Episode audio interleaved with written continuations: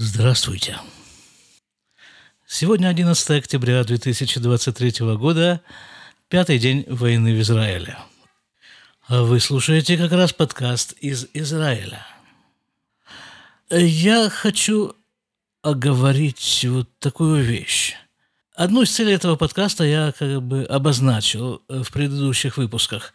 Это показать вам, как выглядит война в Израиле из глубинки, это из того места, где я живу, западный берег реки Иордан, и из тех мест, в которых я бываю, в частности. Вот я бываю на работе, нужно сказать, в Иерусалиме, в ультраортодоксальных районах. Потому что фактическую информацию о войне, о цифрах, о том, как в общих чертах это все развивается, вы получаете из самых разнообразных источников. А вот как эта война выглядит из поселения Бейт-Эль, вот этого вы нигде не получите. Как поселение Бейт-Эль, если быть еще точнее, выглядит во время войны. И чем это отличается от рутинной жизни этого поселения. Есть еще одна цель, которая сформировалась вот буквально сегодня, я бы сказал. Вот сейчас как бы даже не сама война вступила в другую фазу, а вступила в другую фазу некая общая такая атмосфера, некая такая специфика отношения к войне, к тому, что происходит в Израиле. И эту атмосферу часто можно обозначить одним словом. И слово это «гевальт». Есть такое словечко на идиш «гевальт». Скорее всего, можно перевести его словом «караул». «Спасите». Да нет, я, собственно, не возражаю. Действительно, Гевальт. Ну, Гевальт, и что дальше? Встали и пошли разбираться, что нам с этим Гевальтом делать. Потому что для чего человеку дается состояние Гевальта или любого другого оцепенения? Да для того же, что и все остальное, чтобы сдвинуть его с мертвой точки. Ну, а какие у нас варианты? Лечь куда-нибудь, накрыться чем-нибудь. И там вот под этим всем кричать «Гевальт!» или думать «Гевальт! Нам всем Гевальт!» А, вот только теперь я наконец понял истинное значение этого слова. Слово «Гевальт». А ведь это, насколько я себе представляю, это и есть основная цель террористов. Более того, намного более того, это и есть терроризм. Ввергнуть нас в состояние оцепенения, испуга, бездействия. Например, сегодня днем мы получаем сообщение от нашего поселкового совета, которое звучит примерно так. Мол, уважаемые родители, в ближайшее время в соцсетях будут появляться фильмы, в которых наши израильтяне, захваченные Хамасом в заложники, будут там показаны и будут умолять о освобождении. Вот это тактика терроризма. Ну, как сейчас мне вспоминается какое-то такое стандартное представление о удавах. Вот удав якобы смотрит там на свою жертву, смотрит, как бы ее гипнотизирует, вводит в какое-то оцепенение, а потом уже спокойно ее проглатывает. Вот это и есть терроризм. Удавленный терроризм. А нам надо что-то этому противопоставить. Итак, подкаст из Израиля. 384 выпуск. Война в Израиле. Наша деревня, которая насчитывает, я думаю, 8 тысяч, а может и 9 жителей. Очень многие ушли на фронт. Потому что такого призыва, такого массового призыва не было в Израиле, ну, очень-очень давно. Остались женщины с детьми, многие из них беременные. Многие из них на последних стадиях беременности, то есть вот-вот роды, а мужья воюют. Так вот, в деревне организовано множество групп, которые помогают самым разнообразным слоям населения, которым требуется помощь, в том числе вот этим женщинам, в том числе организовались какие-то девочки, подростки, которые могут помочь посидеть с этими маленькими детьми, пока их мама там чем-нибудь занимается или даже просто отдыхает. Ну и прочее. Получается, каждый, кто не может пойти на войну, он в ней участвует по сильным ему способам. Например, моя жена. Жена, как вы знаете, работает медсестрой у нас здесь в поликлинике в нашем поселке. Аптекарь ушел на войну, аптека закрыта.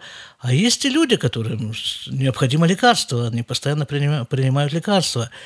Или те же беременные женщины, которым тоже нужно какие-то лекарства, или что-то там им нужно из аптеки. Так какой выход? Посылать в соседнее поселение? А нет. Жена поразмыслила, или, как говорят на иврите, сделала большую голову. И она там со своими этими самыми подельник в женском роде, подельница. И она со своими подельницами, такими же медсестрами, под руководством аптекаря, который находился вот там на фронте, она взломала эту аптеку, да? Ну, это нужно было согласовать, конечно, там согласовать с этой фирмой с охраной, это, потому что там сигнализация, все. Но, тем не менее, они сумели ее взломать под видеоруководством воюющего в этот момент аптекаря и добыть таким образом лекарства всем нуждающимся, вместо того, чтобы гонять их куда-то там за 39 земель в другое поселение. Вот так каждый пытается сделать чуть-чуть больше того, что ему предписывают его функциональные обязанности. Хорошо, люди призывного возраста ушли туда, на войну. Мужчины старше призывного возраста тоже объединились во всякие там группы. И те из них, у которых есть оружие, они охраняют ишув. Просто ходят с пистолетами и охраняют ишув. Старшие дети вчера приготовили дома для солдатов еду. Какие-то салаты настрогали, какие-то там булочки с чесноком пахло. Это все очень вкусно. Я пришел с работы уже на той стадии, когда все было упаковано и только пахло. А младшая, пятилетняя, она от себя нарисовала рисунок. Ну, там, как положено, дерево, цветочек, и облака, и травка, и все. И написала на этом рисунке, она у нас пишущая девочка, написала «Лехаялим». «Ми яльда Ривка», то есть солдатам от девочки Ривки. На странице подкаста в Фейсбуке я опубликую эту кошелку. Вчера я говорил в выпуске о том, что иностранцы и те люди, которые как бы не очень ассоциируют себя с Израилем, довольно активно покидают Израиль. Но, оказывается, есть течение противоположного направления. Где-то я вычитал, что по данным Министерства иностранных дел 8326 израильтян, которые проживают за границей, зарегистрировались в этом министерстве для того, чтобы срочно приехать в Израиль. А еще насчет работы. Работаю я, как я вам уже говорил неоднократно, в Иерусалиме, в ультрарелигиозных районах. Так называемые Харедим. Вот вчера я работал в одном из таких районов, и там как-то пациенты... Ну, один из них меня спрашивает, а что, война-то уже закончилась? То есть там народ живет в совершенно другом измерении. И вот сегодня утром я работал в другом Харедимном районе. Я прислушался к разговору двух наших работниц, которые тоже относятся к Харедим, ультраортодоксам. И они так живенько обсуждают между собой подробности этой войны и дают свои рекомендации по ведению боевых действий. И одна из них говорит другой, да у нас в семье полно народу призвано на войну. Есть Харедим и есть Харедим. По местной поликлинической связи было разослано сообщение, что идет активная организованная эвакуация людей, проживающих вокруг сектора Газа в поселениях. Послали это с той целью, чтобы подготовиться к приему дополнительного количества пациентов. Сегодня получили очередное сообщение от командира роты, в которой служит мой сын, они находятся там же, возле сектора Газа. А нужно сказать, что у нас есть такая очень активная группа родителей солдат, которые служат в этой роте. Даже, скорее, не столько в роте, сколько в Китае, это что, взвод, наверное. И я сказал родителей, но на самом-то деле там в основном женщины очень активные.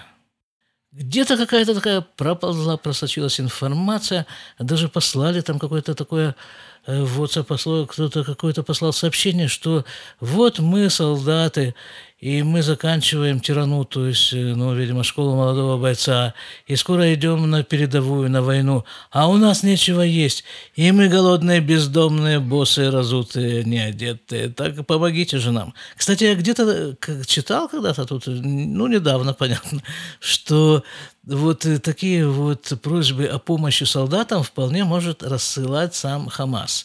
И на этом деле как бы получать дополнительные как бы эти, с этого дела срывать барыши.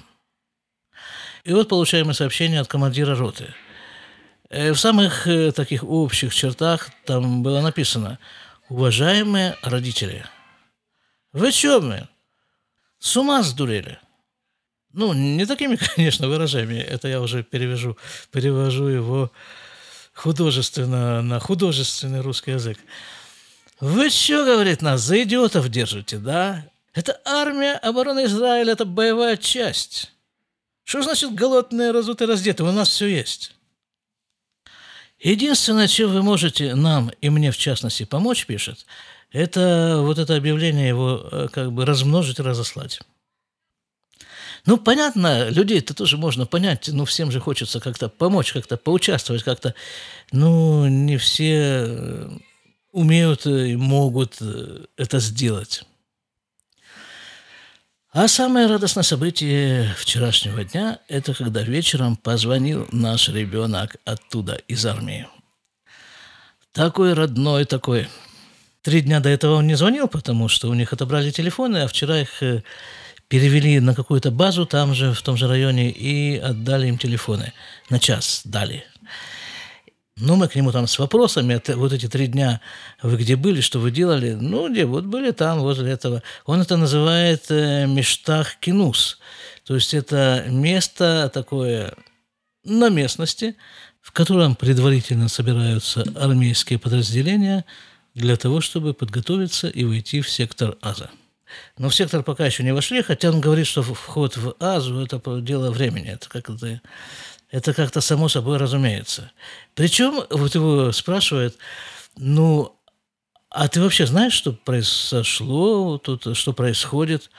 Он говорит: да не, ну, как, я знаю, что есть какой-то балаган, но какие-то подробности там, чего, ничего нет. Не знаю, откуда ему знать. Телефона у него нет, ни у кого поблизости телефона нет, и никто им особо ничего не сообщает. Это еще один пример того, как в этой ситуации сохранить психическое здоровье и уравновешенность.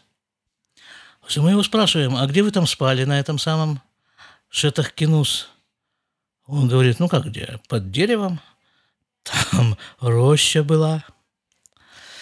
Ну вот, долго мы с ним поговорили, так душевно очень, так хорошо. А в конце рабочего дня, где-то минут за 5 буквально до того, как я собрался уже покинуть поликлинику, вдруг открывается дверь кабинета, и заходит наш начальник. Самый большой поликлинический начальник в масштабах Иерусалима, может быть, и всего округа Иерусалимского. Я думаю, ну вот, сходил домой. Что-то сейчас будут опять хотеть от меня. Ну, мы с ним остались вдвоем в комнате, а он просто поговорить пришел. «Ну, как там, — говорит, — вообще? Как там дома, как семья?» Ну, я ему рассказал, что туда-сюда влияет, конечно, сын в армии. Говорит: ну, а как связь с ним есть? Вы говорите с ним? Говорю: вот вчера с ним поговорили. Он мне отвечает: я со своим сыном тоже вчера поговорил. И это, говорит, радует. Ну, говорит, я вижу, ты уже на выходе, не буду тебя держать.